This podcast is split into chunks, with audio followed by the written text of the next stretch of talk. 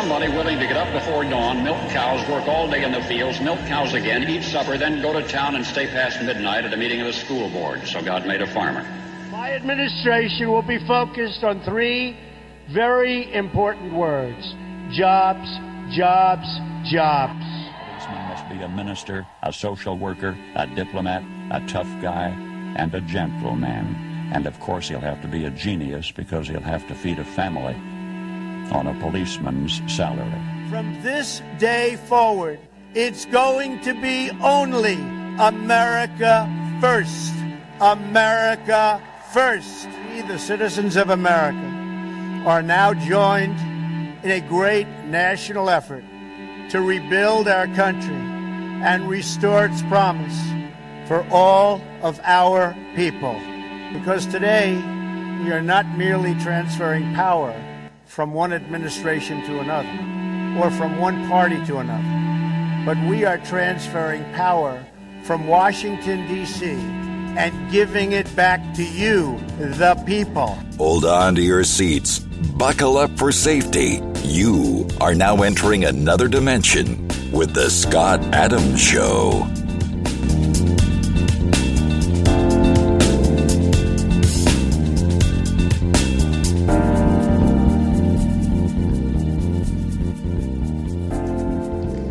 And that's right. My name is Scott Adams. You're listening to the Scott Adams Show. I want to thank everybody for tuning in today. And for just a quick moment, we brought Leonora Kravota in to talk about the Oscars. Well, I've got a couple of things to say about the Oscars before I get into our personal encounter. I thought that they were fantastic. There were no woke moments. Absolutely no woke moments. It they were funny, they were heartfelt. Uh, you know, the award recipients appeared grateful. The actor whose name I cannot pronounce, Hai K Young, the the actor who won Best Supporting Actress for actor. Kwai. For, how do you say his name? His last name is Q U A Y. All right. Why? Okay, he Vietnamese. okay he is a Not fif- from China. He's from he, he's from he's from Vietnam. He's a 51 year old actor who had done who had been a child actor in Goonies and Raiders of the Lost Ark. He had decades in Hollywood where nothing was going on. He yeah, when he won, he was crying, and he was the after, after I think there was an animation award. It was the second award that set the tone for the night. He was profoundly grateful. Jamie Lee Curtis was who came from who came from Hollywood royalty, the daughter of uh, Janet She Lee and Tony an Curtis. She never won. A, her parents never won an Oscar. I mean, she, and you know what she said that was so beautiful? She said, for all the people that supported my genre movies, meaning all her Scream movies, and of course she was in. Uh, Trading Places and True and True Lies and all this other stuff, but she was wonderful. I mean, absolutely wonderful the way she came up there, and then and then of course Michelle Yeoh, who uh, is the who is from Malaysia, the first Asian American woman to win a Best Actress Oscar. She well, actually, the first Asian to win a. female Asian to win an Oscar, I guess. She went up there and she said, and ladies, for anybody who tells you that you're over your prime, don't listen to them, you know, however she phrased it. I wonder if that was a sh- uh, shot out at Don Lemon, who made some comments about women being over their prime. But the whole thing, but it was, and then there was somebody, they sang happy. Somebody brought up uh, one of the members of their production crew was up there and said it's this guy's birthday. Somebody sang the Carpenters. I mean, it was one positive moment after another. Yeah, it was kind of funny when they uh, started singing the Carpenters. Right, Yeah. and he could because he grew. It was an Indian. It was an Indian uh, uh, uh, gentleman, and he had grown up with that music, and, and people were like walking around. They were like smiling.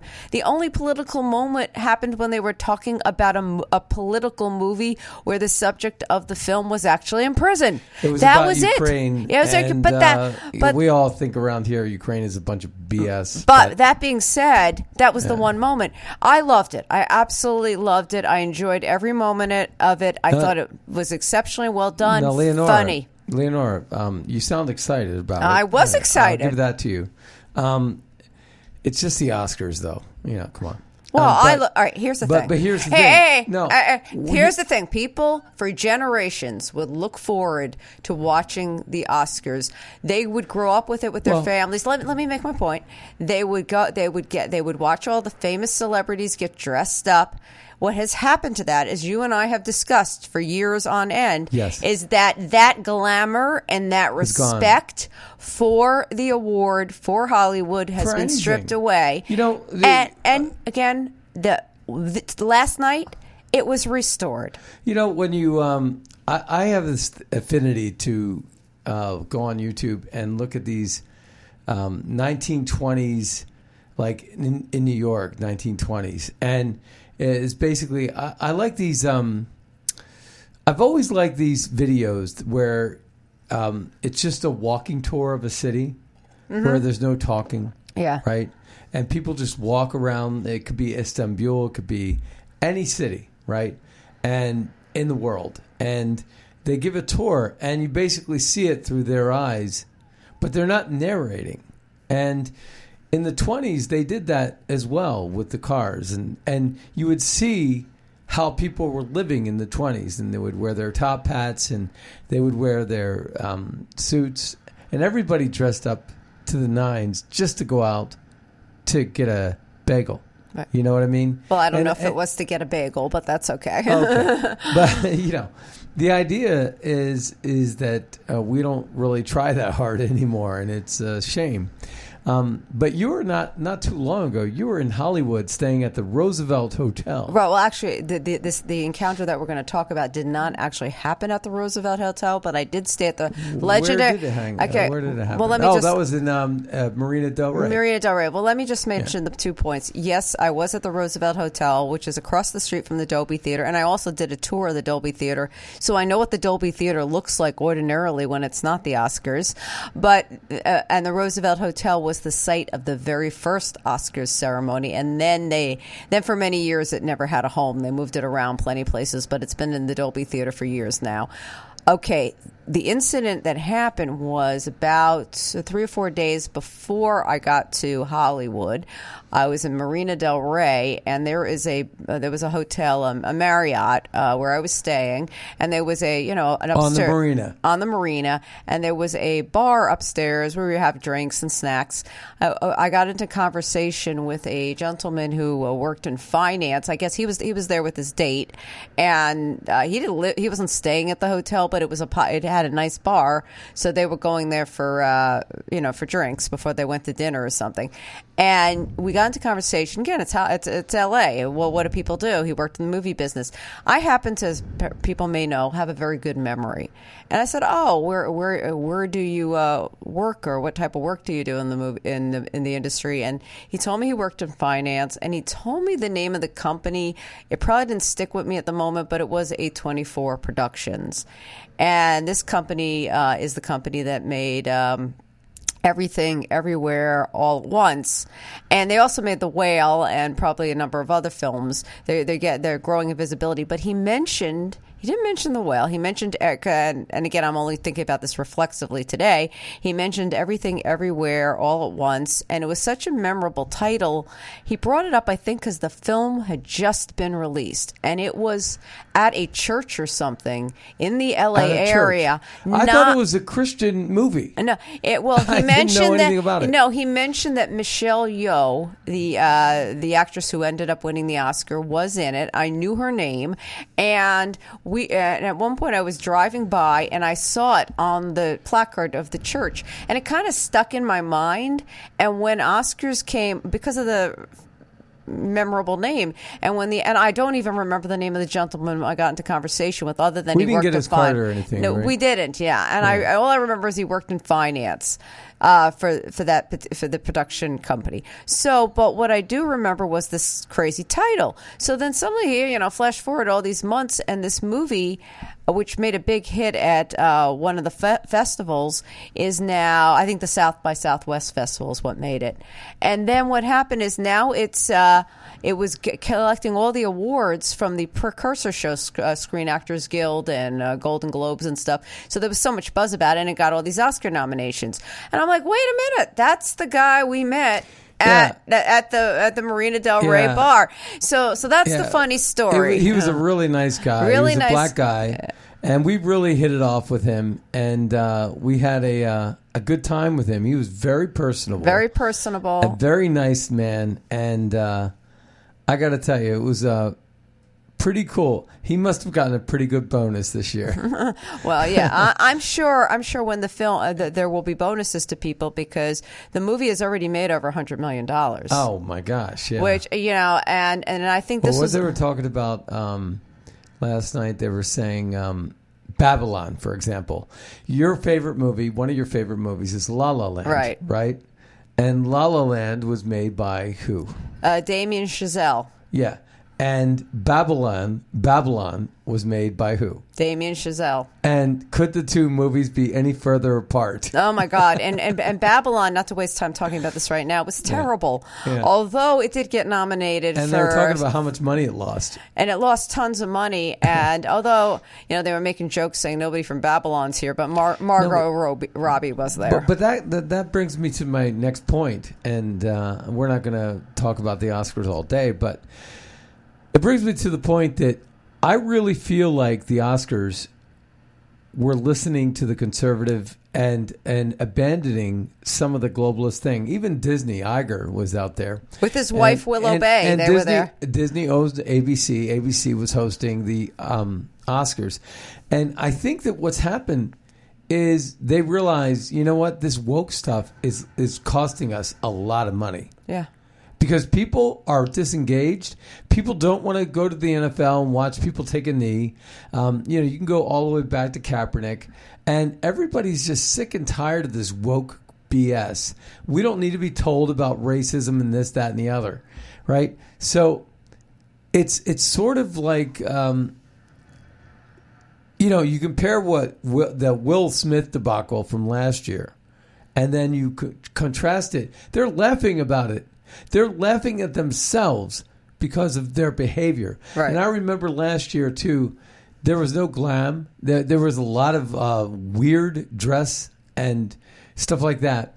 And this year, they, they really put it together. They they tightened it up, and they, they went back to the way I think it, it, it should be and what used to be.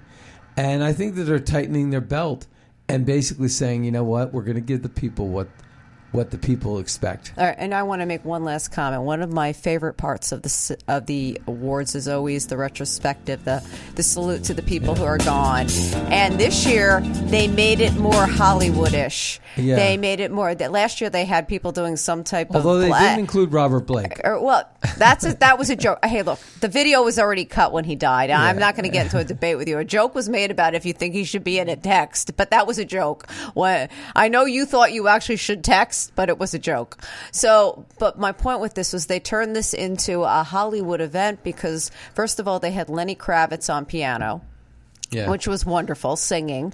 And then they brought out John Travolta, who, of course, uh, Eliz- you know, not only did Olivia he, Newton-John. not only did he lose his wife within the last few years, an ac- actress Kelly, Kelly Preston, Preston. but Olivia Newton-John uh, passed away, and she was the first that they put up. But he made a comment about you know actors that were hopelessly devoted to you, which is a song from the movie Grease, and he was ready to cry. So, so those moments were you know were, were wonderful. It was just it had the reverence, it had the fun, and it had all the gratitude, and you know, and every person who won was in some way some type of I don't want to say under under hero or so, somebody who. Uh, uh, was a comeback kid, or but it was a it was always a great story. Even the two guys who won from um, Everything Everywhere All at Once uh, uh, were college went to college together at Emerson College. I mean, there's been there, there was- Where's Emerson College? it's in, it's in Boston.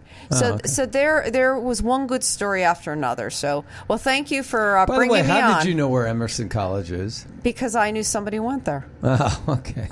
Yeah. So thank And you for as you would. So thank you for bringing me on to talk about the Oscars, and I'm happy to say that this year I give Oscars 2023 a big thumbs up.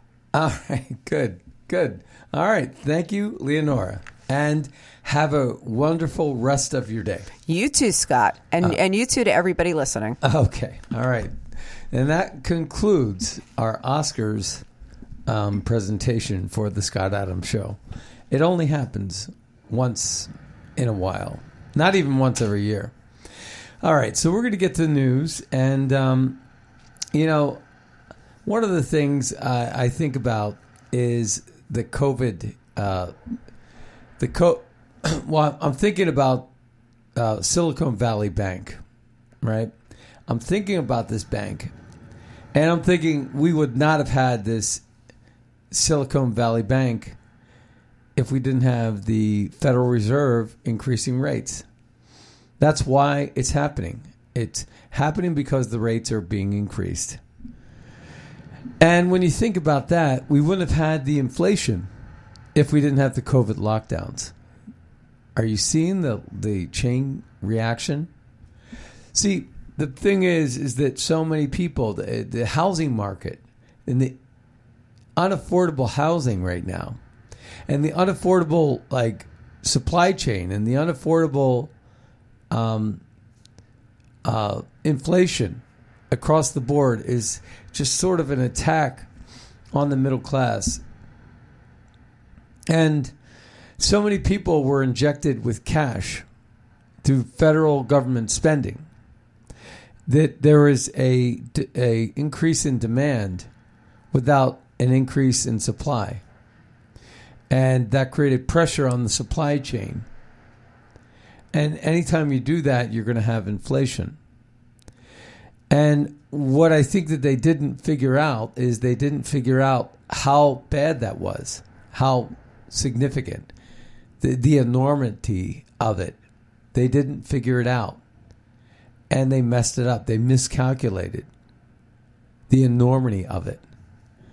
And here we are First Republic Bank, Western Alliance Bank, um, is is under pressure right now. And First Republic Bank is under pressure. Um, you have Silicon Valley Bank. Then you have this digital bank. Um, and I'm going to get the name of it, but you have you have way too much going on here.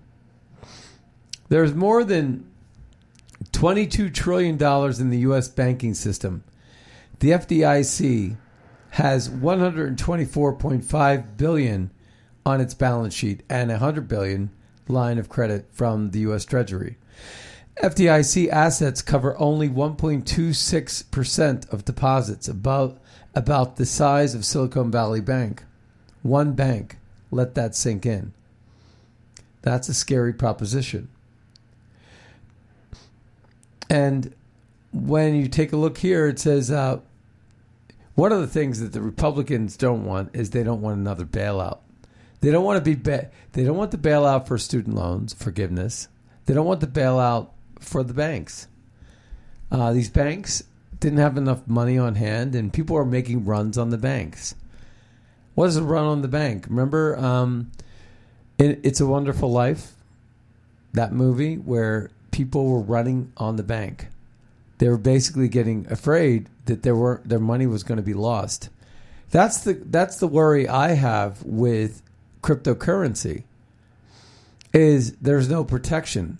There's no insurance. See, everybody knows the FDIC will will insure your money up to two hundred fifty thousand dollars, which is why many of many of people will open up multiple bank accounts. But there's several different ways you can go about. Um, they'll they'll open up different banks with different uh, different banks and 250,000 will be the most they'll hold and that will be the amount that's insured. And you if you have a million dollars you might open up four bank accounts. You could also open up trusts. And you can put money into a, a, a, an account and then allocate trusts. And each trust is treated as a separate entity. So there's ways to work around it. But it's uh, it's a serious problem. So there's Silicon uh, Valley Bank, and there, there's there's one other um, bank that I was trying to get the name of, and um, yeah, I think it's here. So uh, Janet Yellen says no bailout for uh, Silicon Valley Bank, but has concerns about contagion to other banks. Okay, so let's take a listen to what she had to say. Um, I don't trust her as far as I could throw her. Is the problem? She is a very untrustworthy uh, person, and she's very, very much not a bright person. She's a dumb, dumb woman.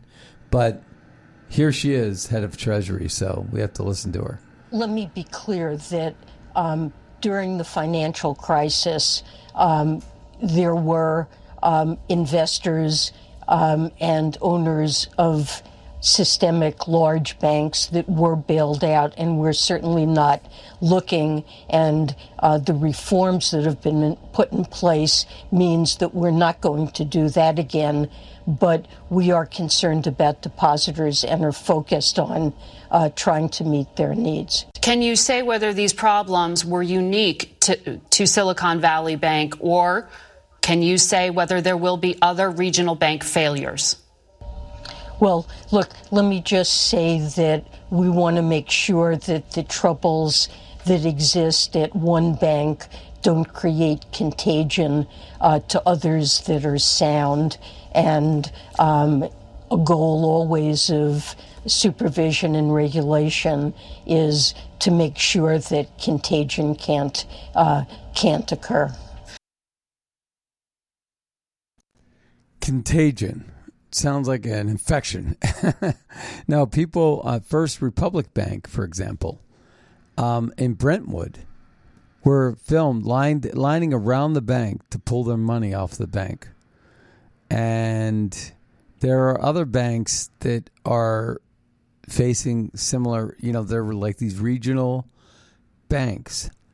But I I was watching a lot of finance over the weekend and even Wells Fargo is not positioned very well, very strong. And so you just, you know, you got to keep your eye on things. And if you can't keep your money in a bank and feel safe, where can you keep it? And people are starting to look at gold. They're starting to look at t- treasury bo- uh, bonds, um, yeah, T bills, treasury bills. Um, so we don't know, but uh, I was listening to this uh, video here, and um, it's it's it's kind of interesting. Let's take a listen to this. Um, pay attention. The banking collapse has begun. Okay, so let's take a listen.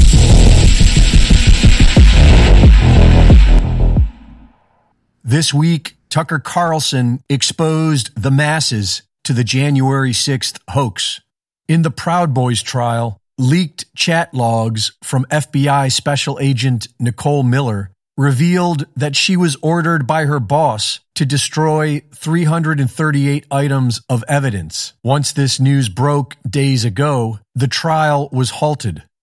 The investigation into Twitter has revealed that moderators were instructed to censor true posts, which could fuel hesitancy. Former CDC head Robert Redfield has just testified that the NIH was conducting gain of function research at the Wuhan lab in China. Politically, the tide is turning, and people all over the world are now rejecting the New World Order. The Central Bank of Nigeria launched their CBDC a little over a year ago, but the people rejected it. So early this year, the Nigerian banks emptied the ATM machines and closed their doors. This resulted in angry protests.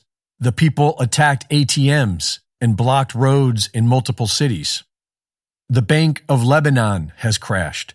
The Lebanese pound has fallen to an all time low of 80,000 against the US dollar.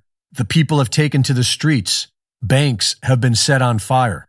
The rise in Fed rates has officially killed America's biggest lender, Silicon Valley Bank. The FDIC shutters Silicon Valley Bank. $152 billion of uninsured deposits are destroyed. The rise in Fed rates also killed Silvergate Capital. Several regional bank stocks have plummeted as a result of the Silicon Valley Bank and the Federal Reserve's rate hikes. The housing market is collapsing as well. The majority of commercial real estate loans are lent by small banks. Massive short bets are now happening in the commercial real estate market. The Federal Reserve Bank is taking down the housing market along with all regional banks, leaving only its vassals who will be distributing CBDCs as a solution. The financial experts are now recommending that people have food, gold and silver, and cash in their possession. Reporting for InfoWars, this is Greg Reese.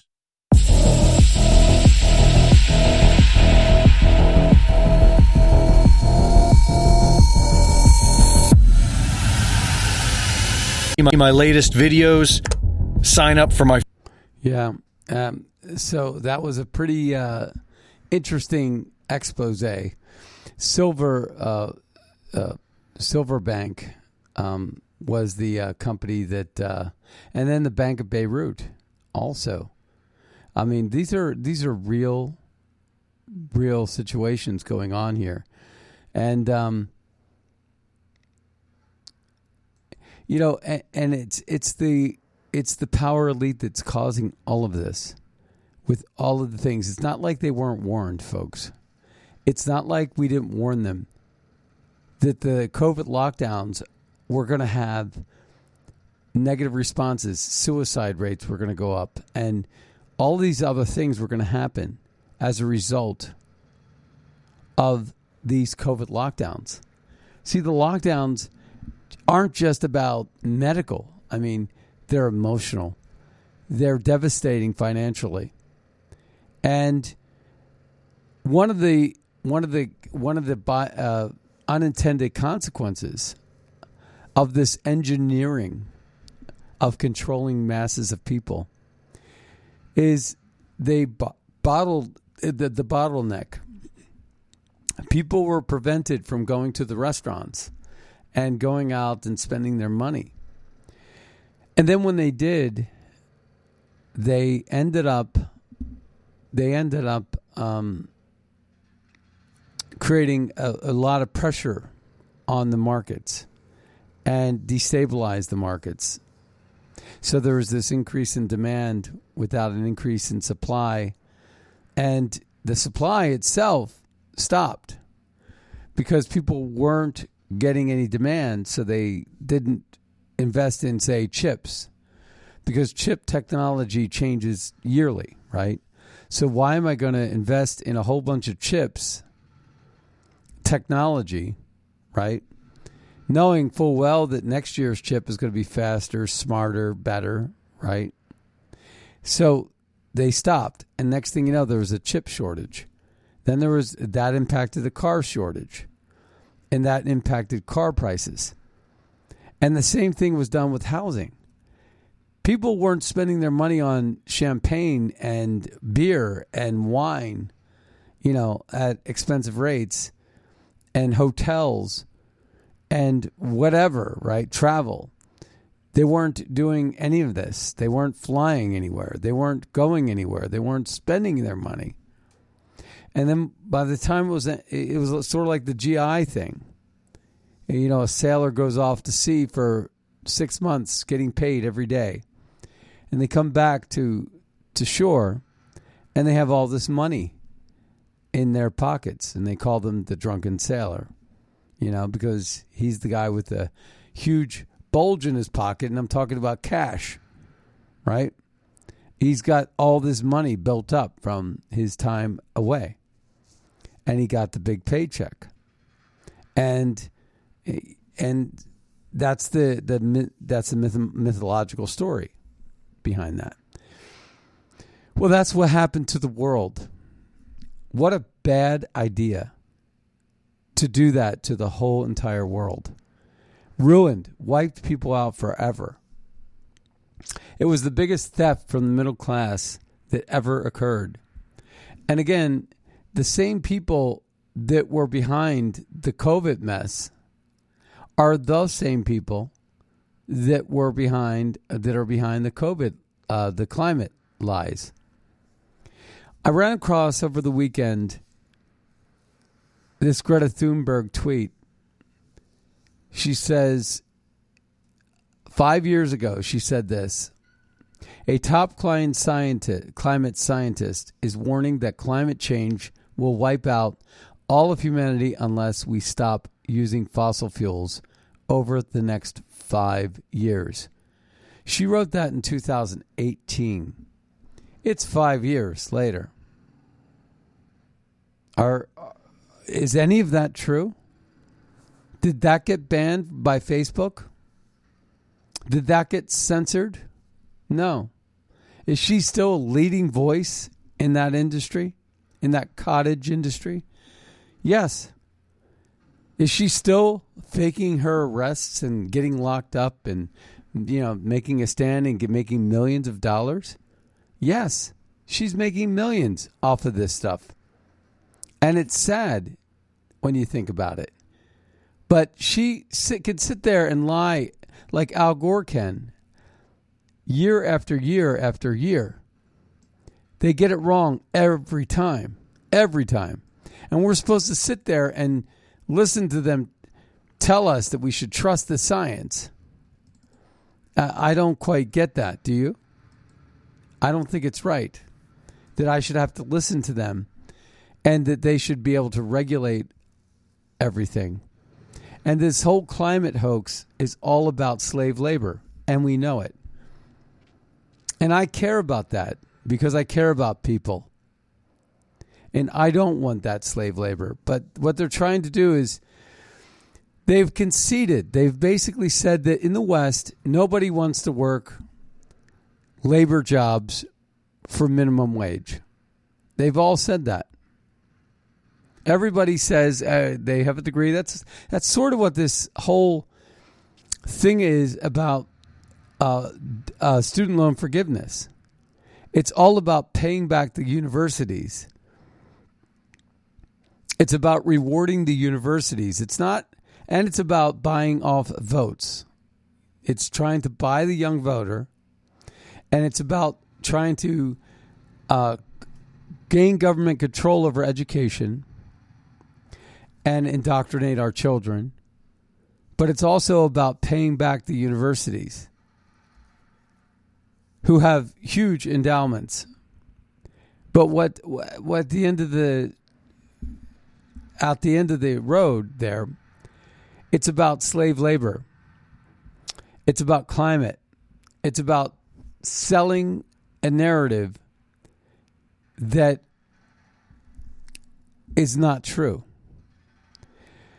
So when people get into the Paris Agreement, for example, and they declare that China is a developing country and that China and India are developing countries.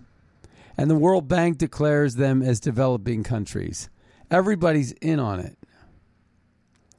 So that what happens is when while the West detaches themselves from manufacturing to reduce their carbon emission and their carbon footprint, and they're doing it in the name of mandates and regulations and restrictions and requirements.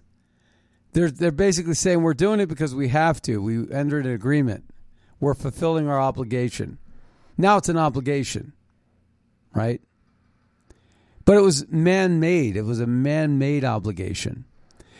So ultimately, what happens is all the manufacturing gets shipped over to the two countries with the largest populations people, commodities.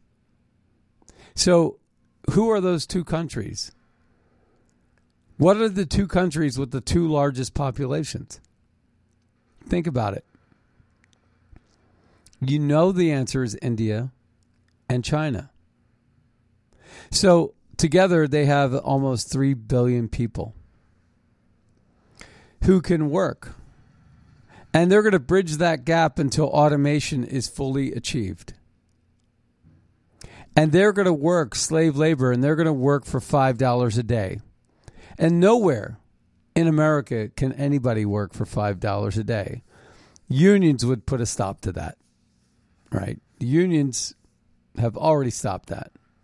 So the point is, is that the globalist movement is is redistributing people all around the globe to fulfill certain purposes. They still need slave labor domestically to wash the dishes, to change the sheets at a hotel, to drive your car, the, the Ubers and Lyfts, to work the meat packing plants. Incidentally, the synthetic beef that Bill Gates is putting out is causing cancer. They have a new report about that. Big surprise. I would never eat that stuff. But that's what's happening. So we're importing domestic voters. Uh, we're getting them registered. We're sending out ballot harvesters. I always say this. I always say it like it's like a French cook, a French restaurant where no scrap of of anything gets left on the table. In a French ki- kitchen, all the fat from the uh, off the bone and the bone itself gets thrown into a, a soup, and that soup is going to be a tasty soup. You know, nothing goes to waste in a French kitchen. They use every little byproduct. And the same thing is true with the Democrats and their tyranny. They they have milked every last aspect of illegal migrants. And they call them dreamers and they talk about how much they care about them, but for the most part, they just want the slave labor. You know why? Because the corporations that are benefiting from the slave labor are paying them. That's why. It's a pay to play scheme. And we do it everywhere we turn. There's a pay to play scheme here. This is uh, the White House press secretary under Obama. And listen to what he had to say. On, the world. Uh, what I can tell you about steps the United States uh, might take in response is that we are undertaking a review uh, of its uh, of our relationship with Uganda in light of this decision. All right, so this was about Uganda, a very wealthy country in and of itself, really. It says legalize LGBT or you'll get no money. Kind of reminds me of Fire the Prosecutor in Ukraine that's investigating Hunter Biden or get no money. But Museveni remains unperturbed. The outsiders cannot dict- dictate to us. This is our, our, our country, this is our society, this is our future. It is not anybody's future. And uh, the outsiders will have to live with us, or uh, if they don't want, they take their aid and we shall. Uganda doesn't is very rich. We don't need aid. We, in fact, aid is part of the problem. Continue to urge. So, the Uganda guy says, "Take your money and shove it where the sun doesn't shine," because you know we're pretty wealthy ourselves, and aid isn't. It, it's part of the problem. You want to shove your LGBTQ BS down our throats we're going to go tell you to fly a kite. We're a Christian nation. And that's what we need. We need more people to stand up for what is right. Tucker Carlson has done that, but it's come at a price. Tucker Carlson on how the NSA hacked his Signal account to stop him from interviewing Vladimir Putin. Everyone's in on it. Republicans and Democrats are all in on it. Listen. Um, I'm not hiding anything, but I was definitely hiding my plan to go interview Putin just because it's an interview. So, no, so how did that happen? Business. How, did, yeah. how do you know the NSA broke into your signal? Because well, they admitted it. Really? Oh yeah. Like, can you tell us about that? Like, how did you find out? I got a call from somebody in Washington, who's who would know. Just trust me.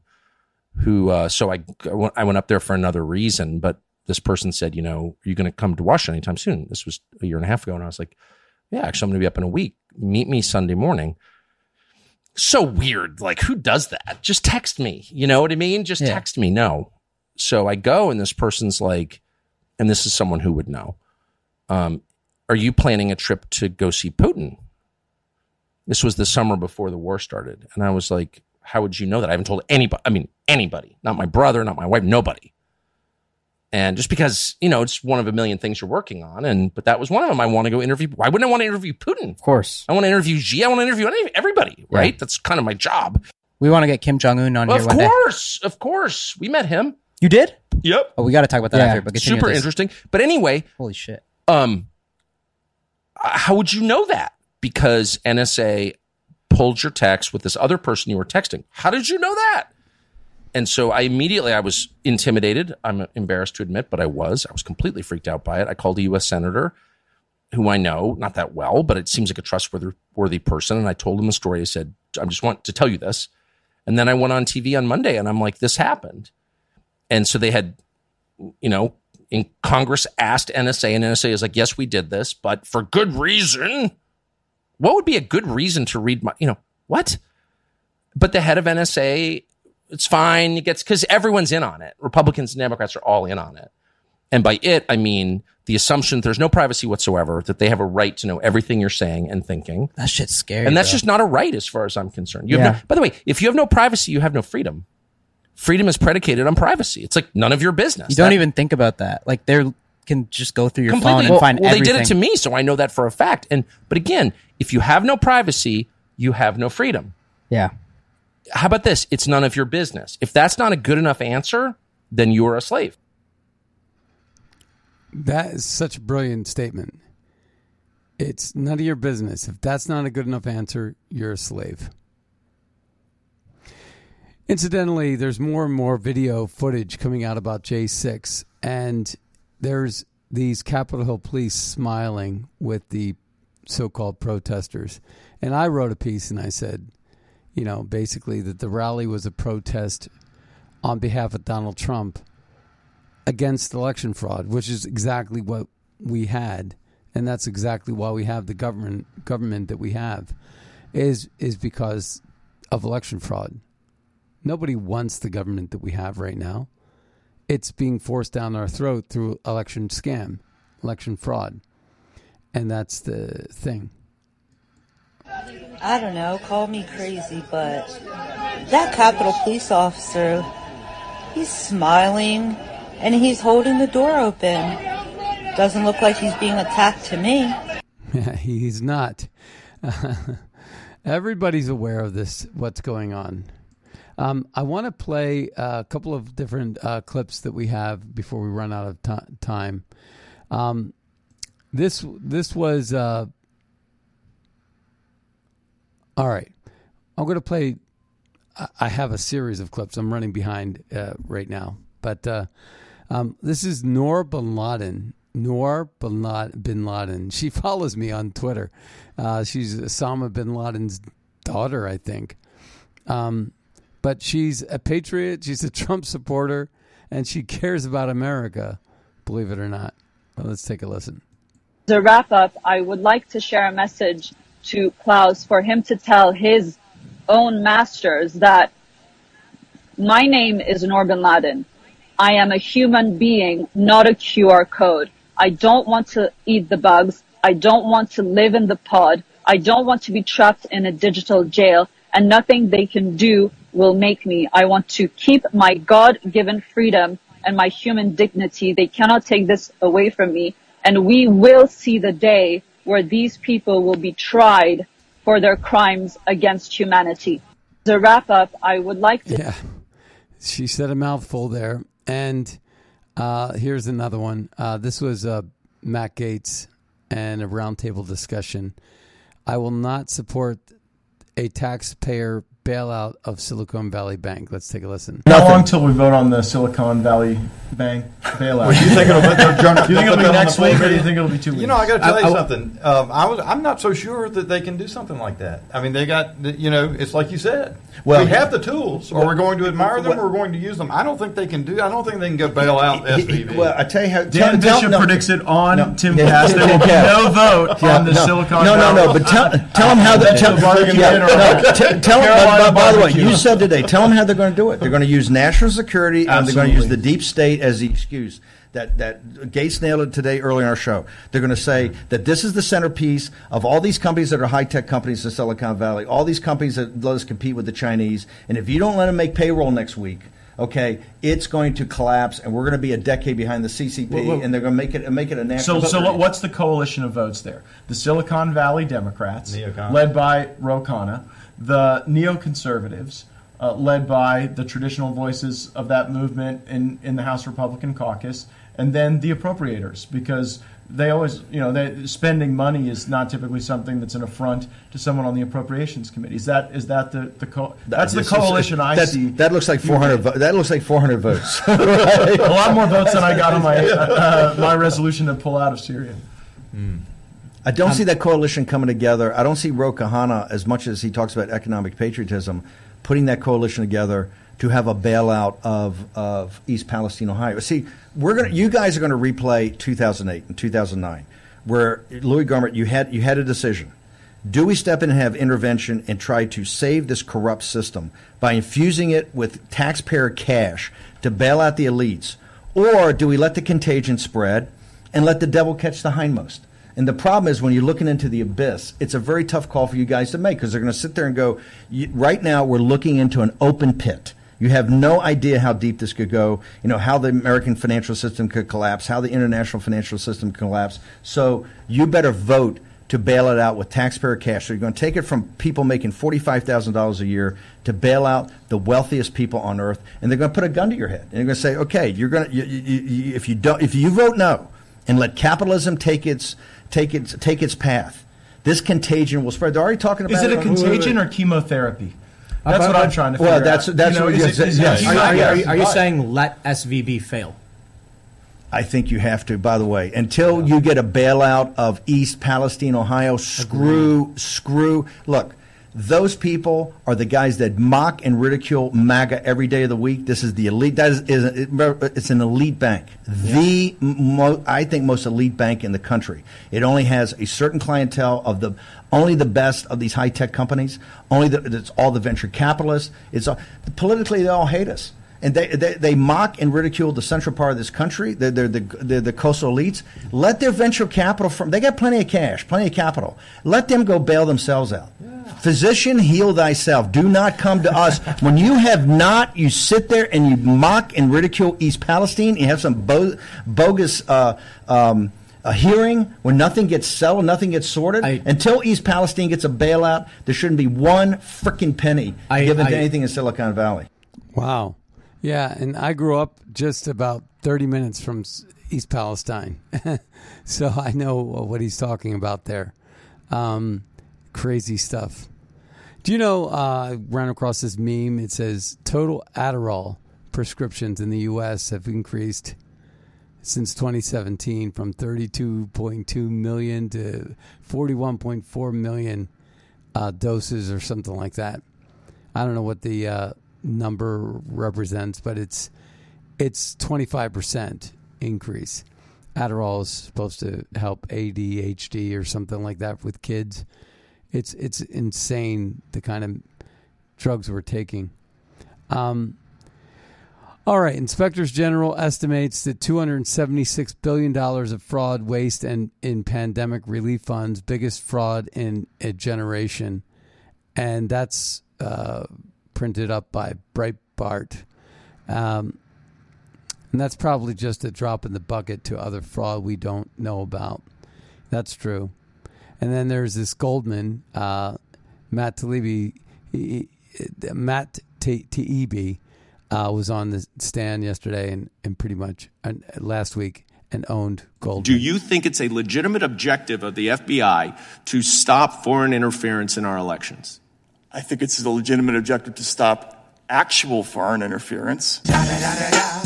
It's the one and only Eagle Double. I love it.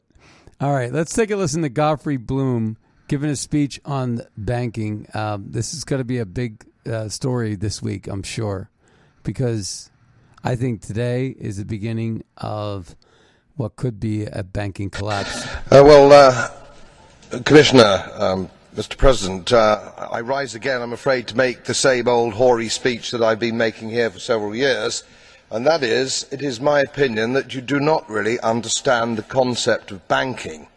All the banks are broke. Uh, Bank Santander, Deutsche Bank, Royal Bank of Scotland, they're all broke. And why are they broke? It isn't an act of God. It isn't some sort of tsunami. They're broke because we have a system called fractional reserve banking, which means that banks can lend money that they don't actually have. It's a criminal scandal and it's been going on for too long. To add to that problem, you have moral hazard, a very significant moral hazard from the political sphere. And most of the problem starts in politics and central banks, which are part of the same political system. We have counterfeiting, sometimes called quantitative easing, but counterfeiting by any other name. The artificial printing of money, which if any ordinary person did, they'd go to prison for a very long time. And yet governments and central banks do it all the time. Central banks repress the amount of interest rates are, so we don't have the real cost of money. And yet we blame the real retail banks for manipulating LIBOR. The sheer effrontery of this is quite astonishing. It's central banks. It's central banks that manipulate interest rates, Commissioner. And plus, underneath all this, we talk loosely, in a rather cavalier fashion, do we not, about deposit guarantees. So when banks go broke through their own incompetence and chicanery, the taxpayer picks up the tab. It's theft from the taxpayer. And until we start sending bankers, and I include central bankers and politicians, to prison for this outrage, it will continue. He's right.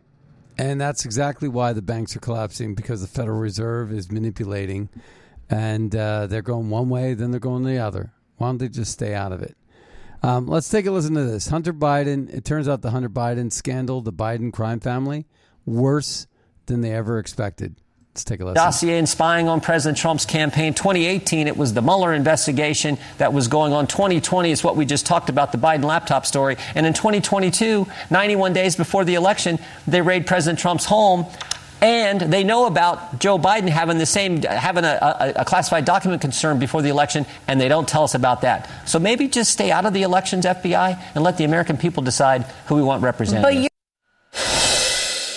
And that was uh, that was House Judiciary Committee Chairman Jim Jordan last week on this program on the politicization of the DOJ and the FBI. The National Archives revealing in a letter to Senators Grassley and Johnson on Tuesday that nine boxes of documents were taken from the office of President Biden's attorney, Patrick Moore, but they have yet to be reviewed, even though the archives have had possession of this material since November. The boxes were shipped from the Penn Biden Center in Washington to Moore's law firm in Boston. Next month, Biden's former executive assistant from his time as vice president, Kathy Chung, will testify before the House Oversight Committee on the president's handling of classified documents. Join me right now to look ahead is the chairman of the House Oversight Committee, Kentucky Republican Congressman James Comer. Mr. Chairman, thanks very much for being here this morning. Thank you for having me. First, I want to get your take on the news of the day, and that is this Silicon Valley Bank uh, loss and this failure. You were on a bank board. You're the chairman of the oversight committee. What should be done here? Well, look, this is something that I, I, worry could be a trend. Usually, when one bank goes down, more banks go down. And what we've seen early on from uh, articles I've read in the Wall Street Journal and, and other financial publications is they invested a lot of cash, a lot of cash that I would assume they had from things like the PPP loan, government policy, and they invested it in bonds. And then because the Democrats spent too much money in all their stimulus, they, they, uh, the bonds go down when interest rates go up. The Fed had to raise interest rates to combat the Democrat inflation. And then we see now coming out that uh, they were one of the most woke banks in uh, their in their quest for uh, the ESG type uh, type policy you know, and investing. You know, this could be a trend, and there are right. consequences for bad Democrat policy. And I think we need to keep an eye on all the the banking sector right now. Well. That's exactly what I was saying in the beginning. The unintended consequences and uh, tomorrow we're going to be playing another uh, as impact aspect of that interview, um, which is going to be about the exposure of the Biden crime family and the investigation of the oversight committee. Um, that's all going to happen tomorrow. But uh, I want to thank everybody for tuning in today. Uh, to the Scott Adams Show. It was an interesting show today because we talked about the Oscars for a good long time as well uh, in the beginning. Um, but uh, of the show. And um, anyway, I want to thank everybody for tuning in today. Be sure to check out NAGAPAC, find out how we're advancing America First policies to make America great again. Use Red State over at My Pillow. And uh, with that, we'll see you next time on the radio. Bye bye, everybody. Where I stand, the mound's getting steeper. They grab a shovel, dig the hole a little deeper, just to bury my kid.